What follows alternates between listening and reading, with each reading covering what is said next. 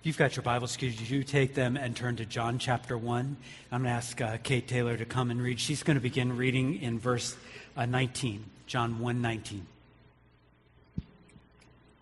And this is the testimony of John.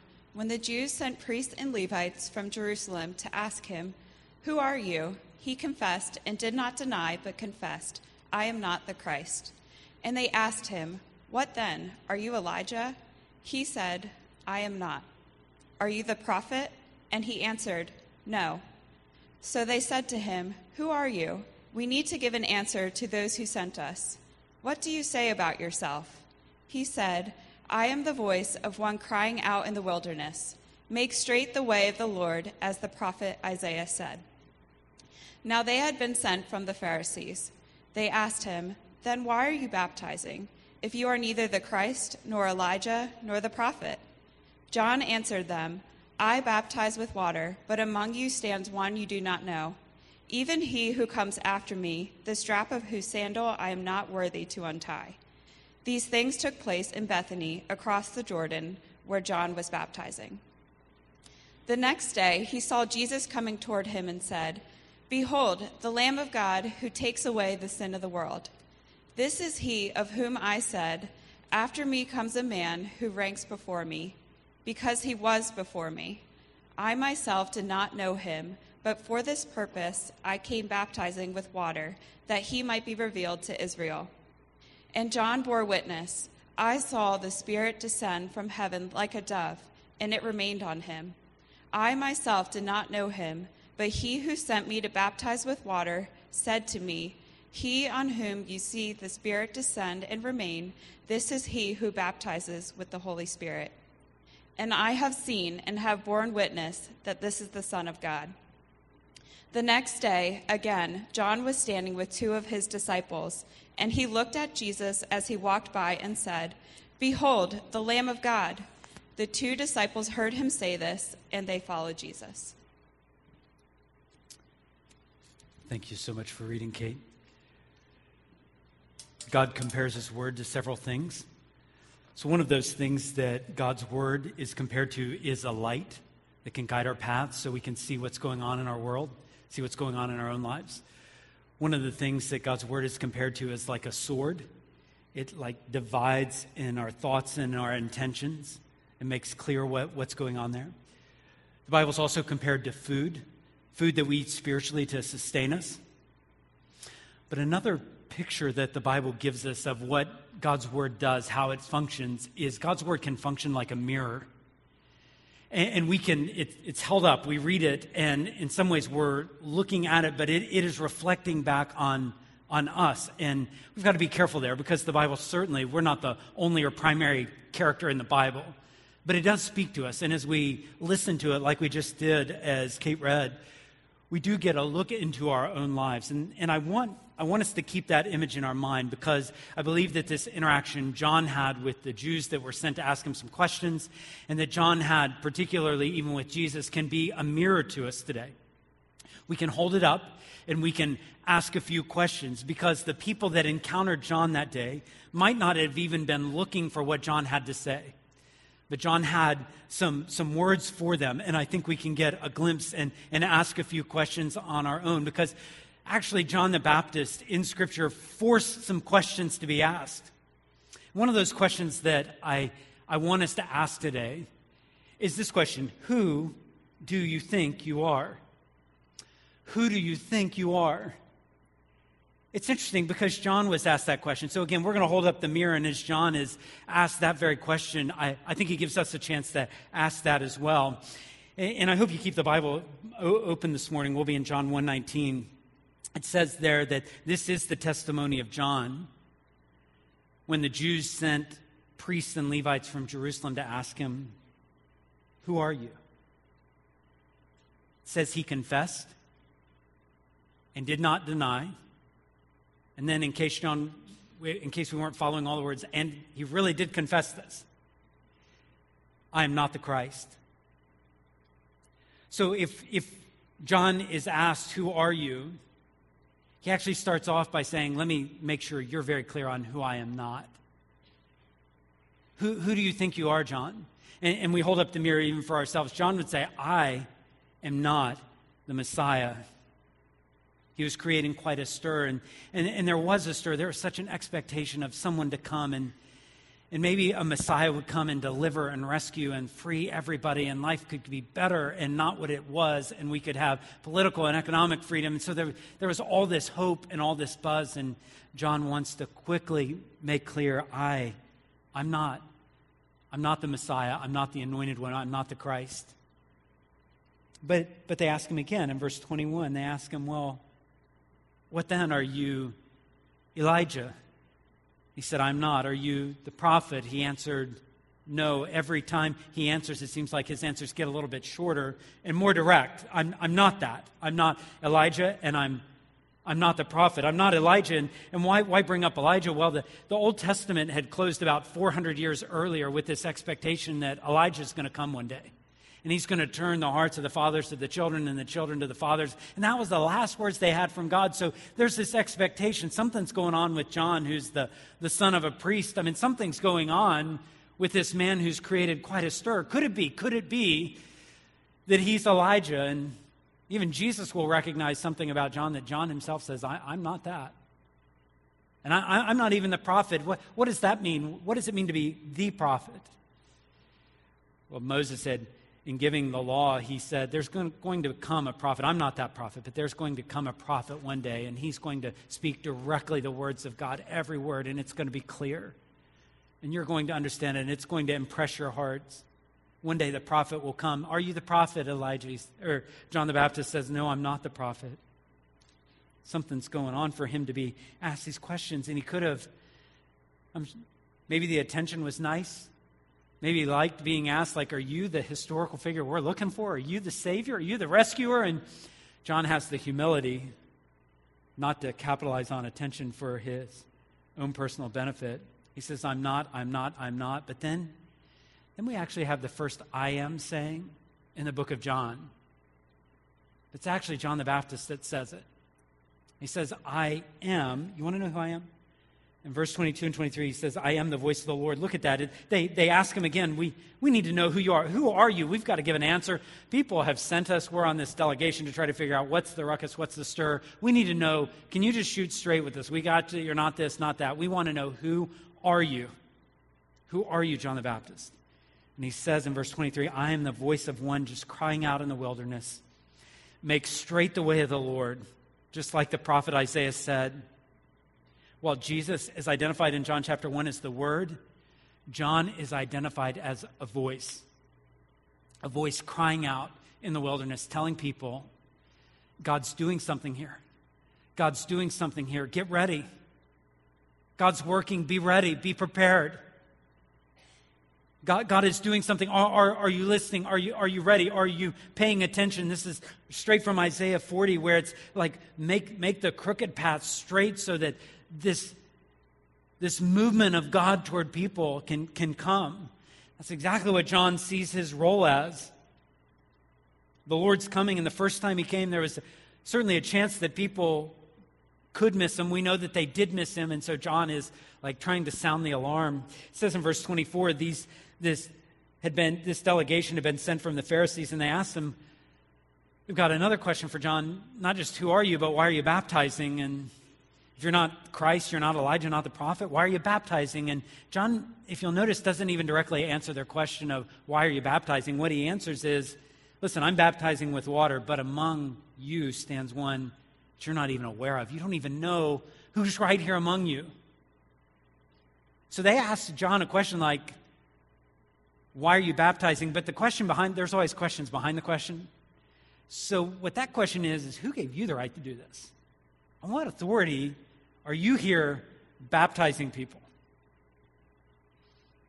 And John uses that opportunity to say, You asked who I was? Well, I'm just a person that's baptizing, but I can only baptize with water. But you need to take a look at who's around you. You need to take a look at who's among you. Could it be in that very day? Could it be 10 yards from John, 20 yards from John, 40 yards from John stood Jesus Christ. John's saying, You're asking me all the questions of who I am, but all I can do is baptize with water. In contrast, there's someone standing among you. In verse 27, this is the one, this is the one who comes after me. Even he who comes after me, it's the strap of whose sandal I'm not worthy to untie. And these things took place in Bethany across the Jordan where John was baptizing. John gets asked, Who are you? And he says, I'm not. I'm not a prophet. I'm not Christ. I am a voice. I, I do baptize with water. And when it comes to like menial service, like I, I don't even qualify as one that could do the, the unthinkable job of dealing with someone's dirty feet. I, I, I don't even qualify for that. Do you see his humility? Do you see his grasp of reality? Do you see his self estimation? The mirror comes up, and I read John the Baptist, and I read how quickly he was to say, I'm not this, I'm not that. And I mirror that with my own life. And, and I look at how often, I might not ever verbalize it, but how often I, I tend to think that I really am the rescuer in a given situation. That if, if people had just listened to my opinion, if they had just done what I told them to do, if I had just been there, if I had just been the glue holding all this together, it never would have unraveled. I mean, we have a word for that. We call it the Messiah complex. And that's exactly, that's exactly what John says he's not. And all too often I find I can easily be the hero of the stories. The one who had just the right thought. The one who is just the right rescuer that everybody needed. So let's hold up the mirror and say, do, do we really think that we're that? John didn't. John knew who he was. He said, if I can just get out of the way and use my whole life to point to the, to the main attraction, to the one who's center stage, to the one who really is, is the one that you should be thinking about, you should be talking about, you should be asking questions of. I pray God would give me a heart like John the Baptist. So, who do you think you are? Let John kind of let that mirror make you ask some questions today. But we're going to hold up the mirror again.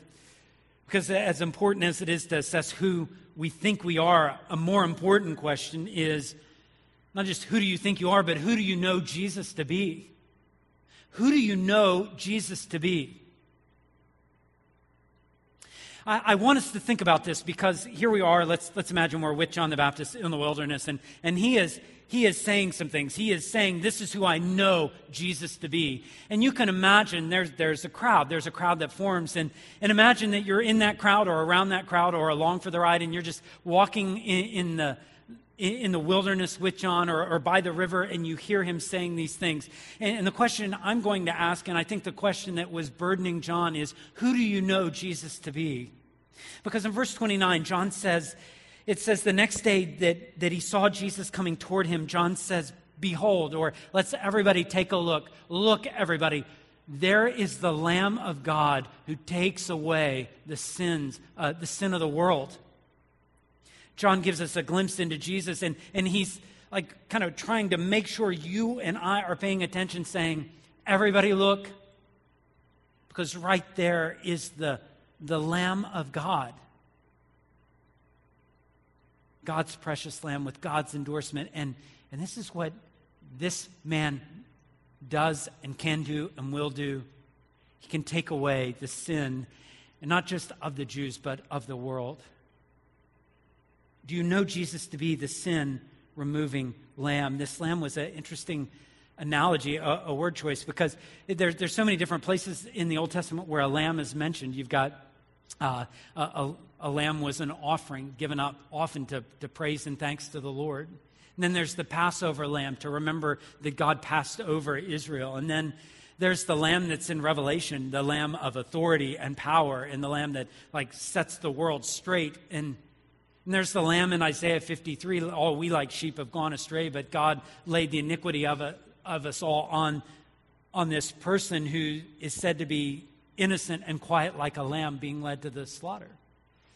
All these images maybe are going through John the Baptist's mind, but he identifies and he says, That's the Lamb of God, and he takes away the sin of the whole world. So when he says that, he says that someone is going to have to make a decision of do I know Jesus to be that to me? Or do I just hear a person yelling about stuff and I'm going to keep walking by? Does it matter to you? Does it matter to me that he is the sin removing lamb? The sad reality is that there would have been many in that day who had little time for this sin removing lamb. And the sad reality is that there are many today, and perhaps there are some even in this room, that for the course of your life you had little time for any talk like this. I mean, behold the Lamb of God. I mean, I guess that's nice religious language. And the reason why it may not really grip you that there is this Lamb who can take away sin is that you really don't, in the first place, see yourself much of a sinner. Oh, yeah, I mean, we can all give the, ah, uh, we all got faults. I'll give you that. But you know, I try better. You know, I try to do. I can tell you there are people a lot worse than me. And the fact is, if you really don't see yourself as needing your sin taken away, removed, dealt with in a serious way, then actually a lamb of God has really no use for you. You just keep walking. Or if you think that that human being named Jesus who lived 2,000 years ago, that's identified by John saying, This is the Lamb, if you think, I don't think he can do it, him take away the sin of the world?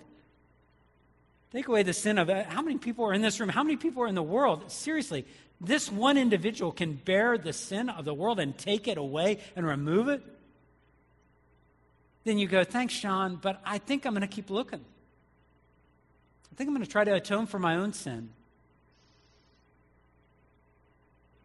So, the professional, the girl in high school, the blue collar worker near retirement, the single person, the one living their dream, managing on their own, doesn't sin much or thinks if they do sin, they don't need much of what's being offered, they walk by. And my question is do you walk by? Do you have anything that John says you need to pay attention to Jesus? Do you, do you have any, is that pinging anything in your soul? Because I will tell you, the people that don't walk by, the people that stop and go, there's a Lamb of God and he takes away sin, those are the people that know they're sinners.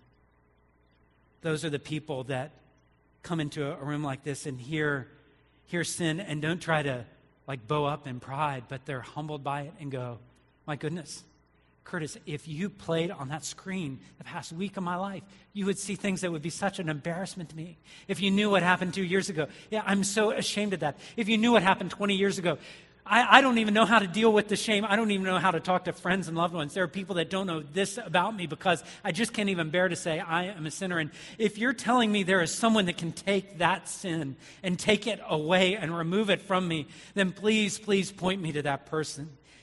If you're good enough and you think you can do enough good to take away your sin, you're not interested in Jesus. But when you know, when you know that He is the one that can clean and cleanse and forgive and restore and take away your sin. I mean, Nathan was leading us in a moment because the sinless Savior died, my sinful soul is counted free. And to know I'm going to stand before God one day, and He's not going to say, Can we review 2018? That was a pathetic year. You sinned again and again and again and again and again and again. And you hurt people. And you shamed your family. To know that will not be held against me means I don't keep walking. I go, Behold the Lamb of God. Well, you got my attention, John. John goes further. He, he digs in deeper. He says this in verse 30 This is he of whom I said, After me comes a man who ranks before me because he was before me. So we're following timeline, and the timeline is odd. John's saying there's someone that actually was born after me, but he actually predated me. Pre, he's pre-existent. It's crazy to talk about it unless that person actually did pre-exist John. And that's exactly what he's saying. And he says he, he ranks in su- superiority to me. I, I myself didn't even know him at that point, but for this purpose I came baptizing with water that everybody would know him, that he might be revealed to Israel. John says in time and in rank, Jesus is before him because he existed before him. You can imagine, again, people passing by and hearing John just almost pleading with people, let's get ready for the Lord's coming. Let's get ready for God to do this work. And you can imagine people hearing John talk about a, a person that predated him that's existed beforehand and go, what? What does it matter? What does it matter? I mean, if you knew my holiday plans, if you knew what I have to do this afternoon, Curtis, if you knew how busy this week will be, if you knew how I have to run here and run there, I mean, you're talking about eternity, but I live in the moment. I live in this moment. I don't have time. I don't have time to think about what may have been, what, what plan of God was before time. I don't have time for that. You can imagine you just keep walking by. If your horizon is here and now, like when you're born, when you die, and that's all you care about. If all you care about is like your graduation on the horizon, college, 10 year plan, promotion, vacation, retirement, social security, holiday plans, I'm not sure that matters of eternity ever affect you. If that's what you're mainly living in. But when you walk into hospice care like I did this past Tuesday, to pray with someone who I knew would not make it very much longer, instantly, like your mortality, you realize okay, life is just a breath. Life is just a breath. So then, then eternity starts like that's that stuff really, really matters. So, so now I want to hear if you're telling me someone pre is pre existent and is superior to every person that's ever been born. Well, now, now I want to listen, I want to pay attention. And, and John has our attention. He tells us, listen and look, when God comes in flesh, it can and does change the world. When you start feeling your mortality, when you see a bigger story, when you realize there's a person that actually rules over time.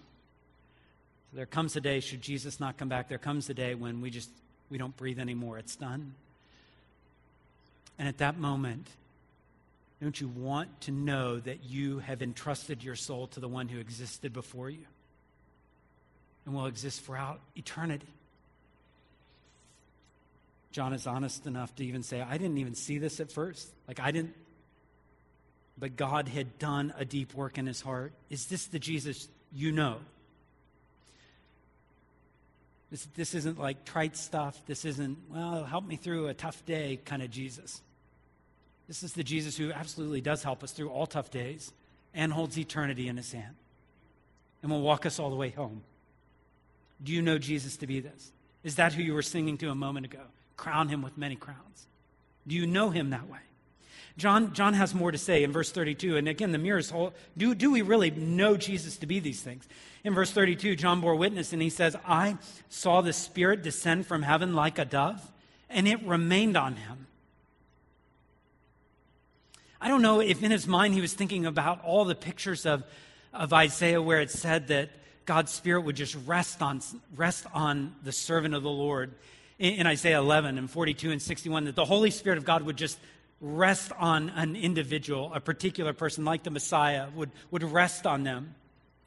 But then he, then he says in verse 33 I myself didn't even know him, but he who sent me, God the Father who sent me to baptize with water, said to me, He on whom you see the Spirit descend and remain, this is he who will also baptize with the Holy Spirit. So I mean, we've got a, a huge, huge thing going on that John sees Jesus, the, the Spirit rest on Jesus, but then also there's something that clicks with John. He hears the voice from the Lord saying, This is the person also that can baptize others with the Holy Spirit of God, can immerse their lives with the Spirit.